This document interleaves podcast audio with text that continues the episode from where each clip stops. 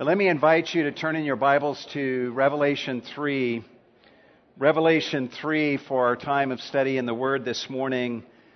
We're doing a verse by verse study through the book of Revelation, and as we continue in our study of this book, we come this morning to Revelation chapter 3, verse 7. And my goal this morning is to cover verses 7 through 13. And the title of the message is Encouragements for a Beaten Down Church. Encouragements for a Beaten Down Church.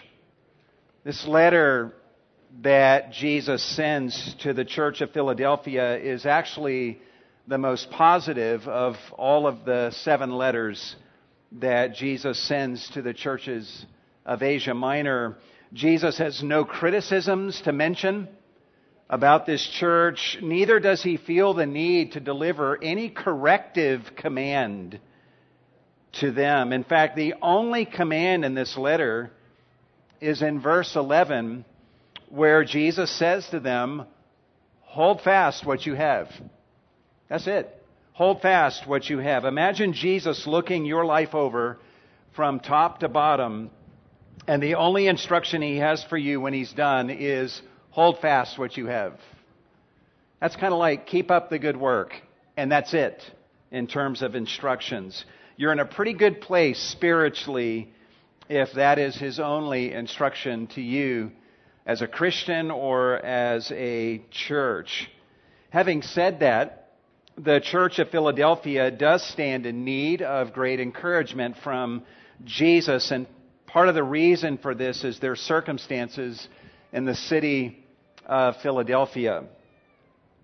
The city of Philadelphia got hammered by a great earthquake in AD 17, which a first century Roman historian 40 years later described as the greatest disaster in human memory. While other cities of Asia Minor were impacted by this great earthquake, the epicenter of the quake was closest to the city of Philadelphia, which was almost on top of the fault, which was responsible for this great earthquake. And because of this, Philadelphia was plagued by aftershocks almost daily for a long time thereafter, more than any other city in Asia Minor, to such an extent that an ancient writer named Strabo was writing around 2021 AD about four years after this earthquake, and he said the following The city of Philadelphia is full of earthquakes, for the walls never cease being cracked, and different parts of the city are constantly suffering damage. That is why the actual town has few inhabitants, but the majority live as farmers in the countryside as they have fertile land. But one is surprised, even at the few who live here, that they would be so fond of the place when they have such insecure dwellings. He's like, I can't imagine why anyone would be fond of this city of Philadelphia and living here. Adding to the insecurity of living in an active earthquake zone, the city of Philadelphia is right now in the midst of an economic depression. Philadelphia's economy was built around its vineyards, and its number one export was grapes and wine. This industry was so much tied to their identity as a city that the primary deity that they worshipped was Dionysos, who was the god of wine. But in AD 92, AD 92, three years before this letter is being written here in the book of Revelation, the Roman Emperor Domitian delivered an edict requiring that all grape growing empire wide be cut in half. Imagine the impact of this edict on the city of Philadelphia having to reduce its vineyards by 50%. Scholars speculate that Domitian may have delivered this edict to protect the economic interest of vine growers in Italy or to encourage people to grow more corn on their land so that he could feed his armies. But the land around Philadelphia was not suitable for growing corn. So Domitian's foolish edict served to deliver a devastating blow to the economy of Philadelphia. I know this is a stretch for some of us to imagine, but try your best to imagine living in a situation where your government leaders have made decisions that essentially shut down the operations of half of all businesses and bring about dire economic consequences that you now have to live with. I know it's hard, but try your best to imagine some scenario like that. That's what the Christians in Philadelphia are having to live with during the time in which this very letter that we're going to look at today was written as they find themselves in year number three of this new normal. I'm sure they felt very powerless economically, tempted to rage in their hearts, completely powerless to do anything about changing their circumstances economically. Beyond the economic and physical travails of the city itself, the church of Philadelphia is an embattled church by all accounts. They have experienced the fires of persecution and rejection, and Jesus notices that they are left with little strength or little power. There was a significant Jewish population in this city at this time, and it seems that these Jews took a very aggressive posture against these Christians, excommunicating them from any fellowship with their Jewish compatriots and family members. On top of that, these Christians are being ordered, like everyone is around the empire, by the emperor to give a pinch of incense once a year and to confess the emperor as Lord. These Christians are refusing to do this, which leaves them without the certification that they need to buy and to sell freely, leaving them very much on the outs with the culture around them pushed to the fringe of society and having to deal with doors of opportunity and acceptance being slammed in their face. These are their circumstances. And this is a church that very much right now needs to hear from Jesus. And in our passage today, we get a precious glimpse of Jesus the encourager. Jesus seeking to encourage this beaten down church with some most timely words. And the way we're going to break down our study of this text is we're going to observe seven acts of Jesus designed to encourage a beaten down church to hold fast and overcome. Number one, he presents himself to them as the holy and the true one with the key of David he presents himself to them as the Holy One and the True One with the key of David. Listen to what he says in verse 7. And to the angel or the messenger of the church in Philadelphia, write, He who is holy, who is true, who has the key of David, who opens and no one will shut, and who shuts and no one opens, says this. How's that for an introduction? Jesus begins by presenting himself literally to these Christians as he who is the Holy One, who is the true one. The word holy speaks of Jesus as completely and utterly distinct and set apart from all else that exists in the created order, especially anything tainted by sin. The word true speaks of Jesus as absolutely genuine and truthful in every imaginable way. He is the truth, and He's the standard by which all truth is measured. And every promise that He makes will come true. Jesus is about to make some powerful statements and promises in this letter to the members of this church. And he wants them to know up front that the gold standard of his integrity lies behind every word that he is about to speak to them. Then he presents himself to his readers as he who has the key of David, who opens and no one will shut, and who shuts and no one opens. Jesus is the messianic descendant of David who has been chosen by God to sit on David's throne and to reign over the earth during the millennium and over the New Jerusalem forever and ever. We actually find very similar language in Isaiah 22. You might want to write down the reference, Isaiah 22 22, where God is speaking to Shebna, who is the main steward over the house of Hezekiah, King Hezekiah. And God pronounces judgment on Shebna and promises to replace him with a man named Eliakim. And God says in Isaiah 22 22, Then I will set the key of the house of David on his shoulder. When he opens, no one will shut, and when he shuts, no one will open. Very similar language to what we have here in Revelation 3. God's point in Isaiah 22 is that whenever anyone wants access to King Hezekiah, who sits on the throne of David, Eliakim will be the one who mediates that access. Anyone he opens the door for will be able to see the king. Anyone he closes the door to will not be able to see the king or to have access to him.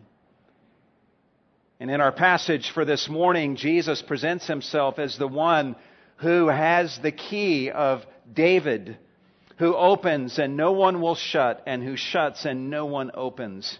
Meaning that God the Father has given this key power to Jesus, and it is Jesus who has absolute control over who gets into his kingdom and who gets access to his royal blessings and who doesn't get that access.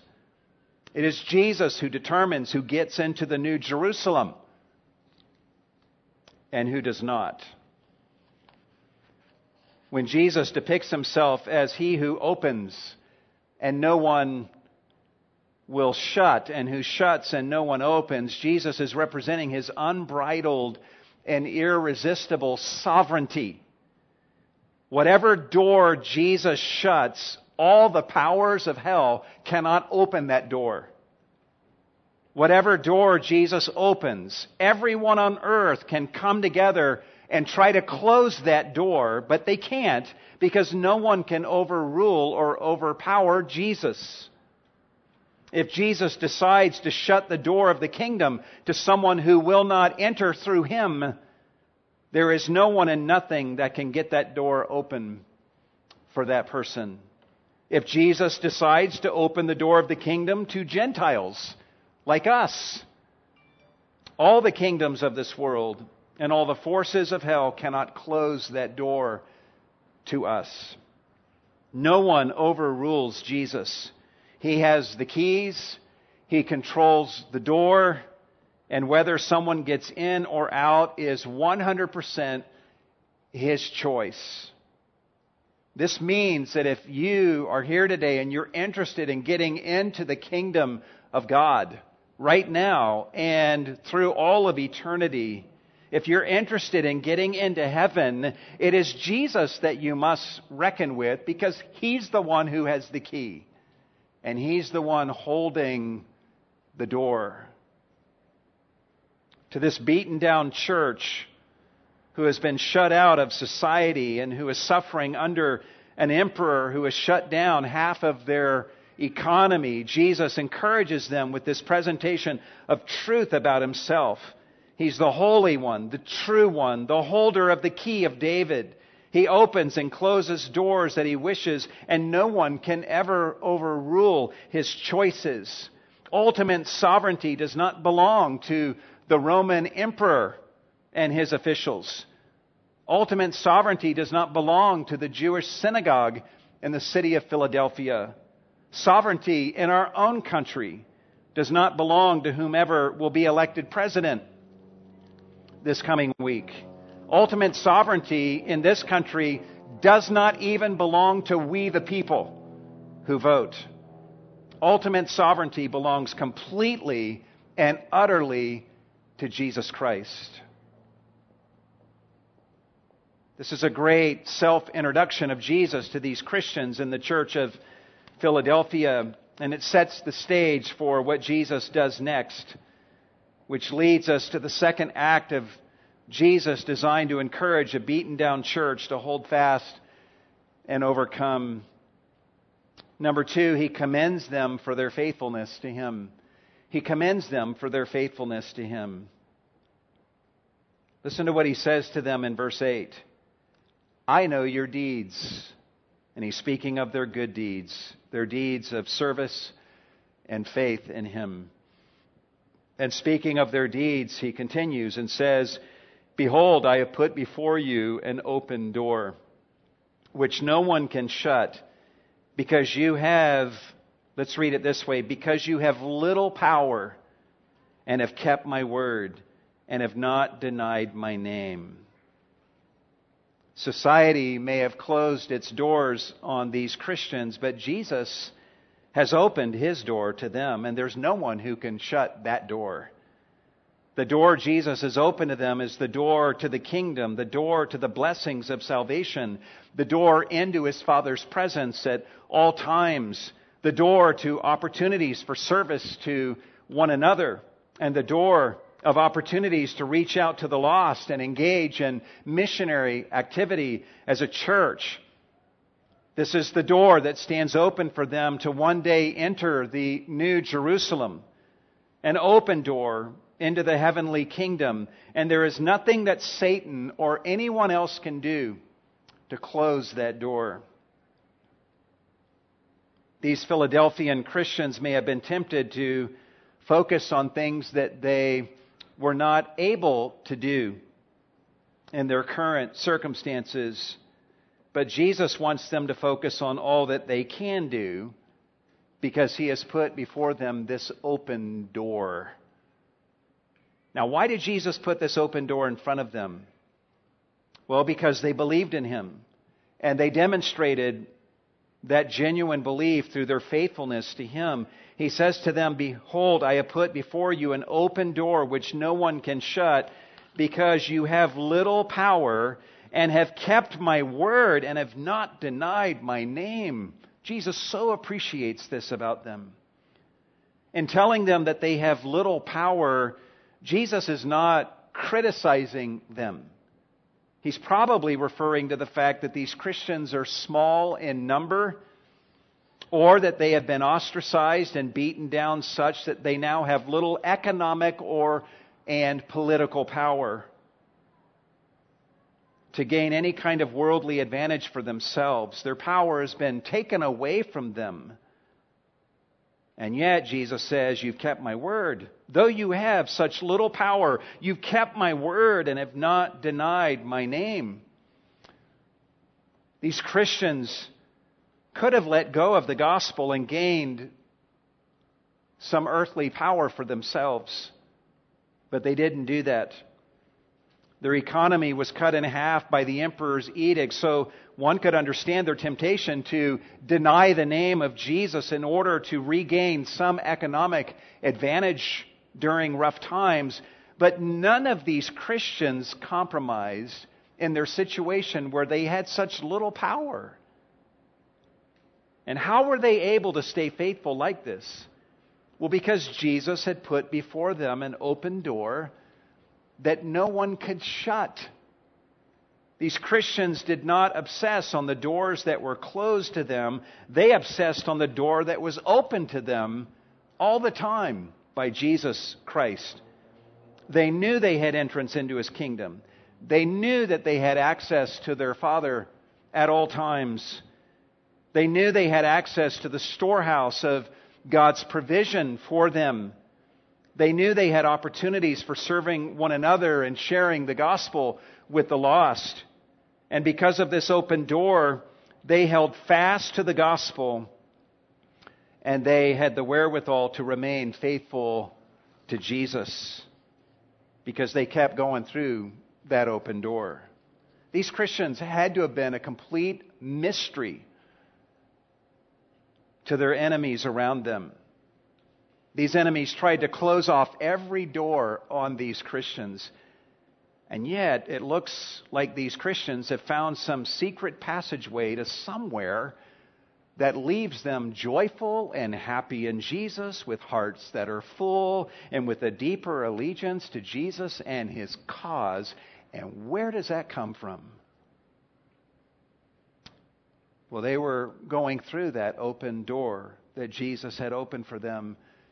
And while the world could close every other door around them, Jesus said, No one's touching this door. You can come through any time. Perhaps you this morning are in circumstances where many doors have been closed to you. I would urge you to hear Jesus in this passage tell you that his door is always open to you. And hear him tell you that things will not always be as they are now and neither will it be for these Philadelphian Christians. This leads us to the third act of Jesus' designed to encourage this beaten down church to hold fast and overcome. Number three, he promises them ultimate vindication before their enemies. He promises them ultimate vindication before their enemies. This is amazing. Look what he says in verse 9. Behold, I will cause those of the synagogue of Satan who say they are Jews and are not, but lie, I will make them come and bow down at your feet and make them know that I have loved you. Some of the fiercest enemies of this church were Jews who had aligned themselves against the church and excommunicated and ostracized its members, and in so doing, they made themselves the agents of Satan, which is why Jesus calls them the synagogue of Satan. These people were biological Jews, but they were of their father, the devil. They're doing the desires of their father, the devil. And so Jesus says they're the synagogue of Satan. They say they are Jews and are not. They're not God's people. They lie. And Jesus says, I'm going to make them come and bow down at your feet and make them know that I have loved you. Jesus didn't have to make this promise. He could have just said, Hey, you just know that I love you. But he says, I'm going to make them know this in a future day. Jesus here is promising these Christians victory and complete vindication before those who are right now their enemies. We know from Philippians chapter 2, verses 10 and 11, that the day is coming when every knee will bow and every tongue will confess that Jesus Christ is Lord. And that in itself would be more than enough for us to see our enemies bow before Christ and acknowledge Him as Lord. But we learn here in this passage, in Revelation 3, that Jesus is going to see to it that these very people will bow at the feet of his people and acknowledge that we were loved by Jesus with a special love and that he was on our side. In other words, Jesus is assuring these Christians and us that we are on the right side of history. Our day of vindication and triumph will come. If not in this life, it will come in the life to come in the most profound of ways. Jesus' promises continue in verse 10, which leads us to the fourth act of Jesus designed to motivate this beaten down church to hold fast and overcome. Let's word it this way. Number four, he promises to keep them from the hour of testing to come upon the whole world. He promises to keep them from the hour of testing to come upon the whole world. Listen to what he says to them in verse 10.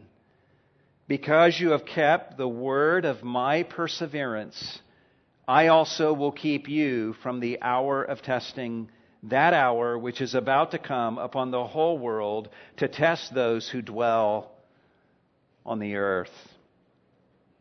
Before we look at the promise that Jesus makes here, notice that he commends them for keeping something.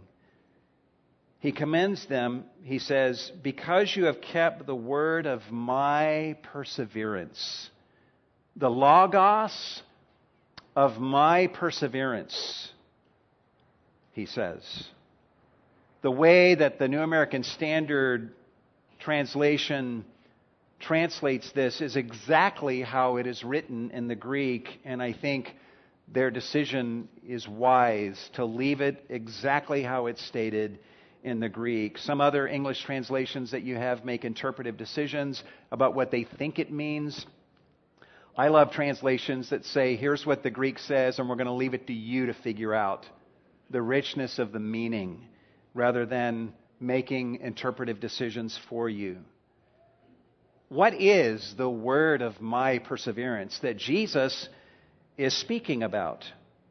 That he's saying that these Christians have kept?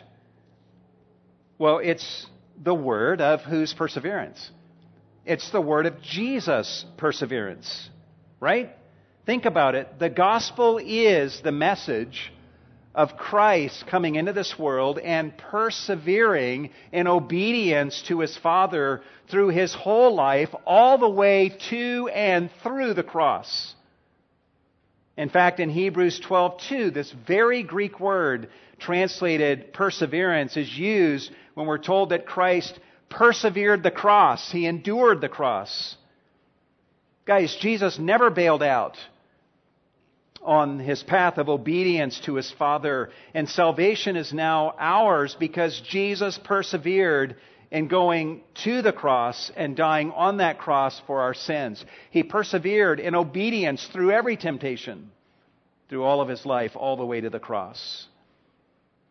But the perseverance of Jesus goes beyond even this, and I'm so thankful for this. The gospel is also the message that Jesus perseveres with us. Once he saves us, he perseveres with us through our trials and even through our failures all the way until the end. And he never lets us go or gets fed up with us. Is that good news for you? We've given him thousands of reasons to abandon us but the gospel message is the message that Christ perseveres with us. This ought to be a very precious doctrine to us. Dane Ortlund says it this way We're talking about something deeper than the doctrine of the perseverance of the saints. We're talking about the doctrine of the perseverance of the heart of Christ within the skeletal structure of the doctrine of the perseverance of the saints is the beating heart of God made tangible in Christ, who perseveres with his saints and never lets them go. That is the word of my perseverance, Jesus is talking about. And yes, such a gospel about such a Savior generates within us a persevering love and trust for him. That's because the gospel of Jesus Christ is the message about a persevering Savior who persevered through the cross and who perseveres with us and who can generate within us the perseverance that we need to persevere all the way until the end. And Jesus, here in verse 10, is speaking to these Christians and commending them for keeping this word of his perseverance and not letting it go. And he says to them, Because you have kept the word of my perseverance, I also will keep you from the hour of testing, that hour which is about to come upon the whole world to test those who dwell on the earth. This is a hugely consequential promise from Jesus that is worthy of our close inspection.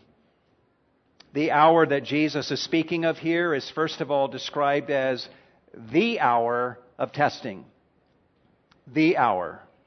The ultimate hour of testing.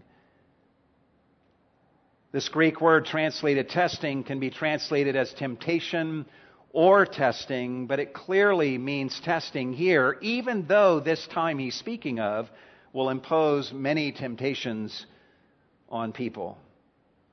Jesus also describes this hour as that hour which is about to come upon the whole world. Not just upon the city of Philadelphia, but the entire world, being global in its reach. He also says that the purpose of this hour is to test those who dwell on the earth. In other words, this hour of testing over the whole world will reveal each person's heart who dwells upon the earth and will show them to be who they really are. Notice that Jesus describes this time of testing as the hour, which means that it will not be a period of indefinite length, but a brief period of testing over the whole world that will last for a specific duration of time. And Jesus is saying to the church of Philadelphia, I will keep you from the hour of testing. Please note that Jesus doesn't simply say that he will keep them from the testing, but from the hour of testing. In other words, he will keep them from the time period in which this testing is come upon the whole world. So Jesus' language here leaves us asking a couple questions. The first is, what is this hour of testing that will come over the whole world? And the next question is, and in what way will Jesus specifically keep the church from that hour? Or maybe you guys already know the answer to these questions and we can just move on. Or we can study this. All right when you continue reading, guys, through the book of Revelation, it becomes clear what this hour of testing is because we see it exploding onto the scene in Revelation chapter 6 all the way through chapter 18, culminating in chapter 19. It's the seven year period of tribulation that will come over the whole world that is described in Revelation 6 through 18 a period which culminates with the second coming of Christ and the establishment of his reign upon the earth described in chapters 19 and 20. This is a time period of unparalleled hardship and plagues and death when the wrath of the Lamb is being poured out upon the earth, which will ultimately result in the death of over half of the world's population by the time it is over. And those who live those who survive will consider those who died as the more fortunate. During these days of hardship, many survivors will long for death, but it will not come to them. They will cry for the mountains to fall on them and to hide them from the wrath of the Lamb that is being poured out upon the earth. Jesus speaks about this day in Matthew 24, verses 21 and 22 and says, For then there will be a great tribulation, such as has not occurred since the beginning of the world until now, nor ever will again. And if those days had not been cut short, no life would have been saved. But for the sake of the elect, those days will be cut short. So, this is the hour of testing that Jesus is talking about here in Revelation 3:10 that is unfolded for us in the coming chapters of Revelation. And Jesus says that these Christians in the church of Philadelphia, he says to them, "I will keep you from the hour of testing." Literally, the Greek most naturally reads this way I will keep you out of the hour of testing. Jesus doesn't say, I will keep you through this hour of testing, or I will keep you in this hour of testing, but I will keep you out of this hour of testing that is about to come upon the whole world.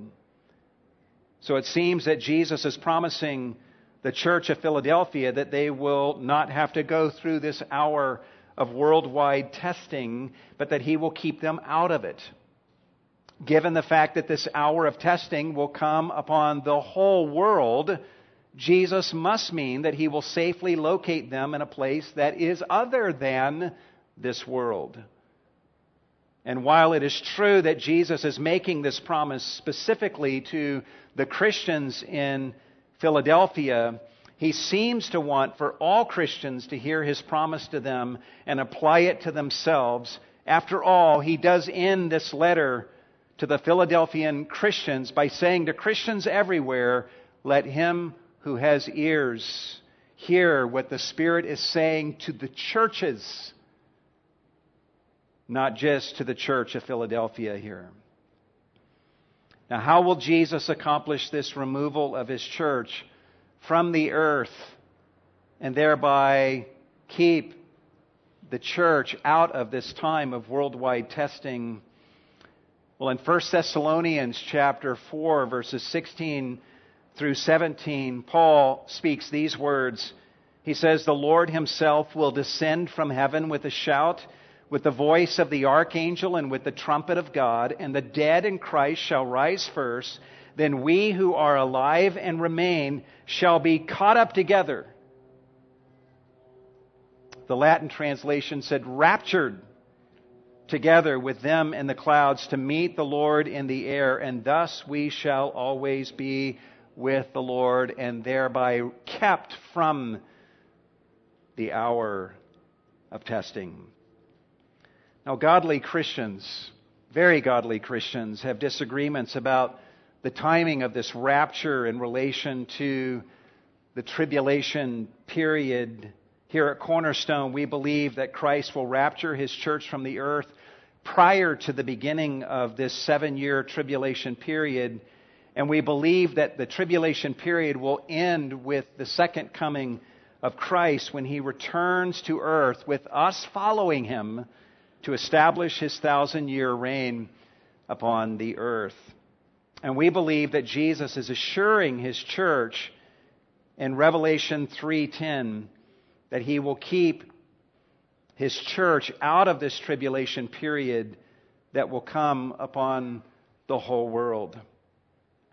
The Church of Philadelphia and churches of every age may continue to experience waves of persecution and trials now, but Jesus here is assuring them that He will keep them from the horrors of the tribulation period when the forces of evil are at fever pitch and when the wrath of the Lamb is being unleashed upon the earth. So, given this promise, what should these Christians in the church of Philadelphia be doing in the meantime? Well, this leads us to the fifth act of Jesus as he seeks to motivate this faithful church to hold fast and overcome. Number five, he urges them to hold fast until he comes. He urges them to hold fast until he comes. Listen to what he says to them in verse 11. I am coming quickly. Hold fast what you have, so that no one will take your crown. So, first of all, here, Jesus is promising that he's coming quickly. Up to this point, Jesus has been warning different churches that he may be coming to them in discipline, and we did not take those comings as a reference to his eschatological coming at his second coming, but in this case, we should understand Jesus to be referring to the second coming. A coming which we can say happens kind of in three phases. The first of which is when he descends from heaven to rapture his church from the earth. The second of which is when his wrath is poured out upon the earth during the tribulation period. And the third phase of which is when Jesus himself splits the sky and descends to the earth to defeat his enemies and establish his righteous reign upon the earth. And when Jesus says, I'm coming quickly, he's telling his readers that his coming can happen at any moment. And when it comes, it will come with a quickness that careless souls will be unprepared for. One should not think, I will wait until I see that he's coming, and then I will ready myself. They will not be able to prepare themselves for his coming when it happens. And with this promise in mind, Jesus gives them the only command of this letter to them. He says to them in verse 11, Hold fast what you have so that no one will take your crown. To hold fast means to seize upon something and to hold it in your custody the way that a police officer might do to someone that he is arresting. Jesus is challenging these Christians to strongly lay hold of what is already theirs and to keep it in their custody so that it never escapes from their grasp. Jesus is wanting these Christians to take measure of all that they have in Him and to hold fast to that. Yes, they have little in the way of this world's goods, but they have Jesus. They have gospel truth. They have the forgiveness of their sins. They have the Holy Spirit within them. They have eternity in heaven waiting for them. They have acceptance with God. They have salvation in Jesus. They have access into the presence of the Father 24 7. They have the Word of God, the Holy Scriptures. They have opportunities to serve others and to, to declare the gospel to the lost. Ultimately, they have Jesus. And Jesus wants them to take measure of what they have and to be continuously holding fast to that. And he says to them, Hold fast what you have so that no one will take your crown. And the crown he's talking about is the wreath of victory that they are destined to receive. And it represents their heavenly reward. This crown of victory does not belong to their enemies. It belongs to these Christians. And Jesus is telling them that if they hold fast to what they have in Christ, then no one will be able to succeed in taking this reward away from them. Essentially, Jesus is wanting these Christians and he's wanting us to cop an attitude. Our thoughts should be you know what? The world can take my money away from me. The world can take my freedom. The world can even take my life away from me. But it cannot take what I have in Christ away from me. And I'm not going to let anyone take my crown away from me. Jesus encourages them and us to hold fast until he comes so that no one steals our reward.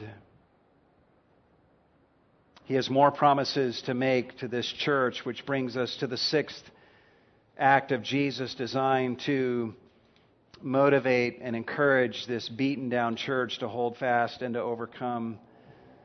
Number six, he promises security and stability to the one who overcomes. He promises security and stability to the one who overcomes. Listen to what he says in verse 12. He who overcomes, I will make him a pillar in the temple of my God, and he will not go out from it anymore. We've seen that the word overcomes means to triumph over Satan. We learn from Revelation 12:11 that you overcome Satan through the blood of the lamb that was shed at the cross. Based on what Jesus has just said, we also learn that you overcome Satan by holding fast to what you have in Christ and never letting it go. So you overcome Satan by putting your trust in Christ and in his blood shed for you at the cross and by clinging to what you have in Christ all the way until he comes. Guys, life is war. That's what we ought to learn from this word overcome that means to triumph or be victorious. The battle for your soul is real. And you can only be victorious in life through Jesus Christ. Every other life outside of Jesus is a life of defeat. If you do not believe in Jesus, you will be overcome and you will be defeated. Your life will be a defeat eternally. If you do believe in Him and hold fast to what you have in Him until the end, you will overcome and triumph. And there's great reward. Here in verse 12, Jesus is saying that he will make the person who overcomes a pillar in the temple of my God, and he will not go out from it anymore. You might want to write down the reference Revelation 21 22, where we're told that there will be no temple in the New Jerusalem that comes down out of heaven from God. In fact, John will say in that verse that the Lord God the Almighty and the Lamb are its temple. In other words, the triune God is the temple of the New Jerusalem, and the whole of the New Jerusalem will serve as the temple precincts because the presence of God will permeate the New Jerusalem everywhere. And Jesus is saying that the overcomer will be a pillar in the temple of my God, he says.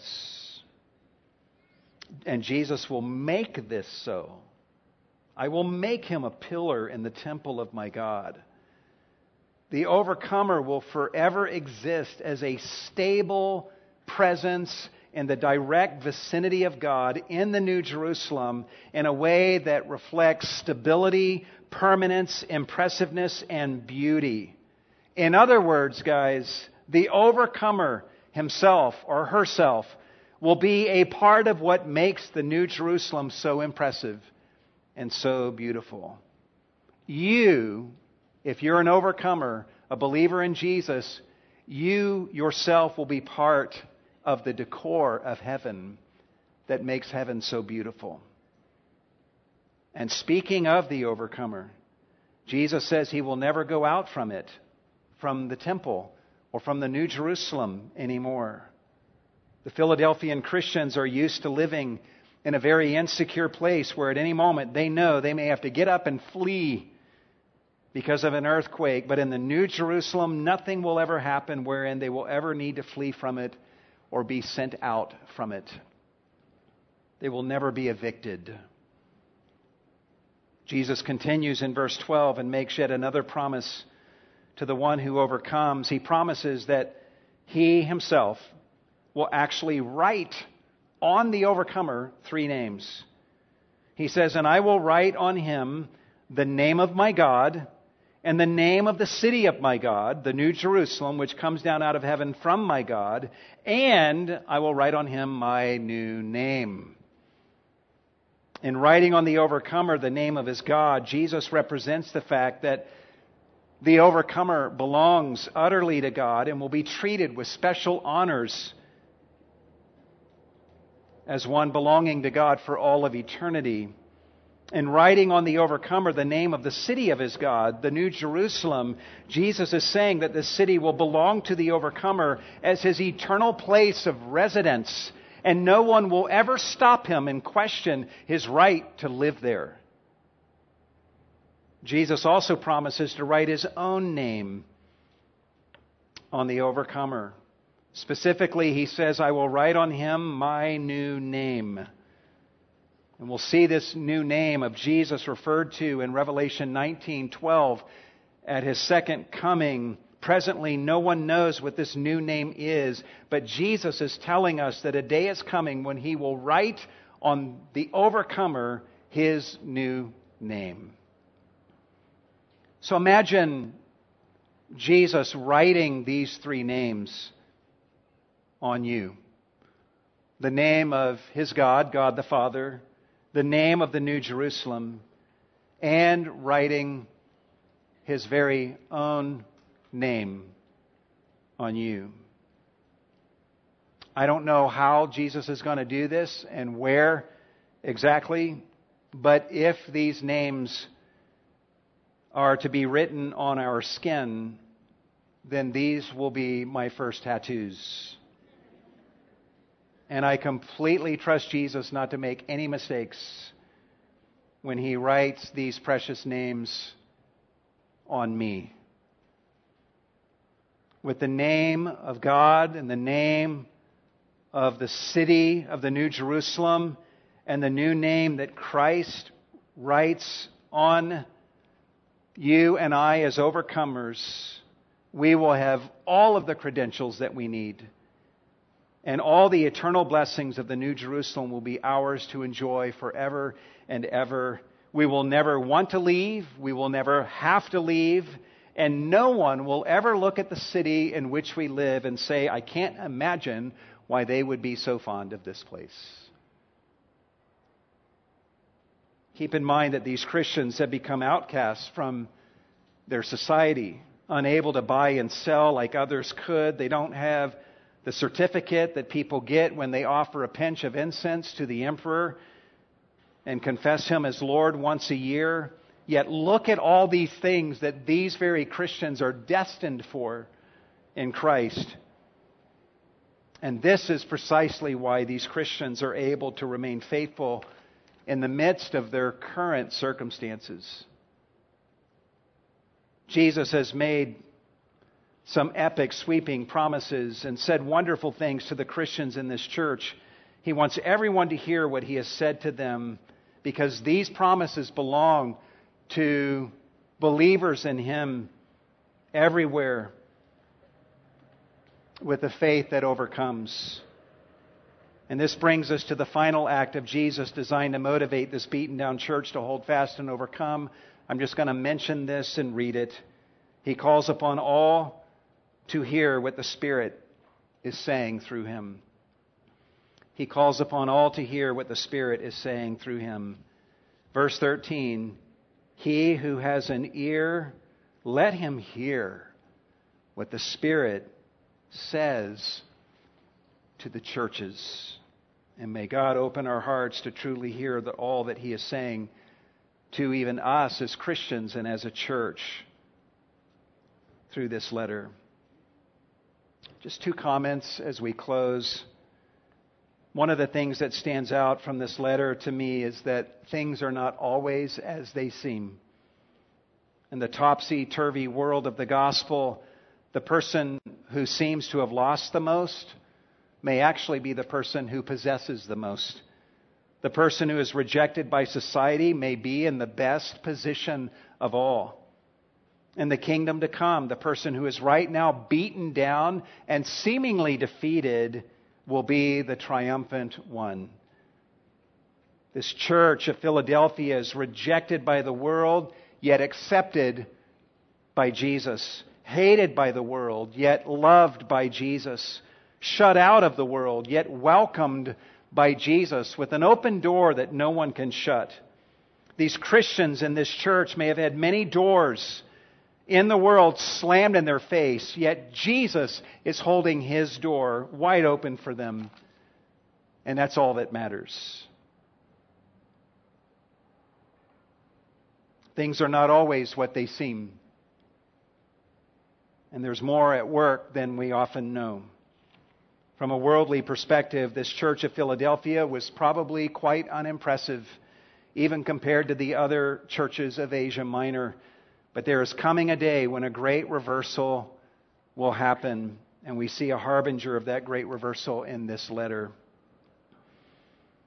And then finally, guys, I, I don't know what the election this Tuesday holds for us.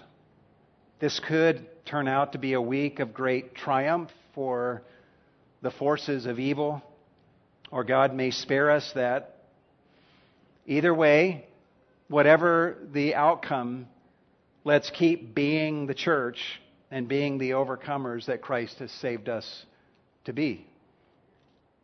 Perhaps things unfold in a way in the weeks and months and years to come that we're left with government leaders who will make decisions that devastate our economy and leave us in dire straits of economic hardship. Perhaps in the days to come, we will be struck by literal and figurative earthquakes and aftershocks that will make you want to leave this country and even leave this state. The church of Philadelphia knew what all of those feelings were like. And we can be like them by remaining faithful to Christ and whatever circumstances He puts us in. The world may, in the days to come, close its doors on us and seek to remove us from the public square. It's okay. Christ will always have His door open to us. The kingdoms of this world may slam their doors in our face, but Christ will always leave the door of His kingdom open to us. And we will have opportunity as Christians to keep going through that door and bringing as many people with us as we do so. So let's keep going through those open doors that Jesus has opened for us. And whatever circumstances, a blessing or misfortune that we may find ourselves in, let's serve where we can and share Christ at every opportunity. Let's come into God's presence and let's pray and let's enjoy the privileges that Christ has given to us to enjoy as believers. And let's know that our day of triumph and vindication is coming when every knee is going to bow and every tongue is going to confess that Jesus Christ is Lord, and when every knee will bow before us and every tongue will confess that Jesus loves his church. Let's pray and ask God to help us to do this.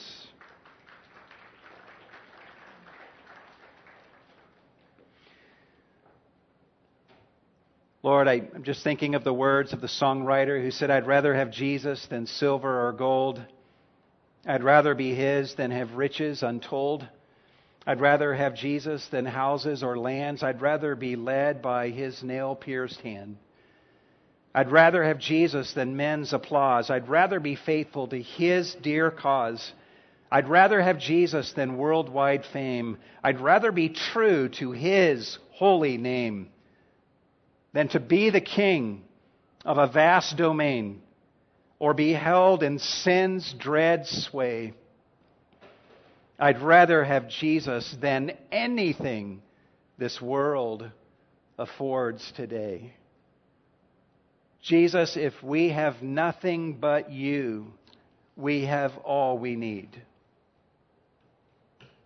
If we have everything but you, we are eternally as poor as one can be. You are our Messiah. You are the one to whom we look. You are seated at the right hand of God reigning from on high with all authority in heaven and on earth. And on Wednesday morning, we will wake up and you will still be seated at the right hand of the Father, reigning from on high. And we thank you that we can have this certain knowledge about our Lord and Savior, Jesus Christ. Whom we can serve and who always stands before us with an open door that no one can shut, no matter what our circumstances. We take great comfort in this, but with this comes great responsibility, and we ask that you would help us to be faithful, to shine as a light for you, Lord Jesus, in the days to come. And we ask all of these things in the name of Jesus. And all God's people said, Amen.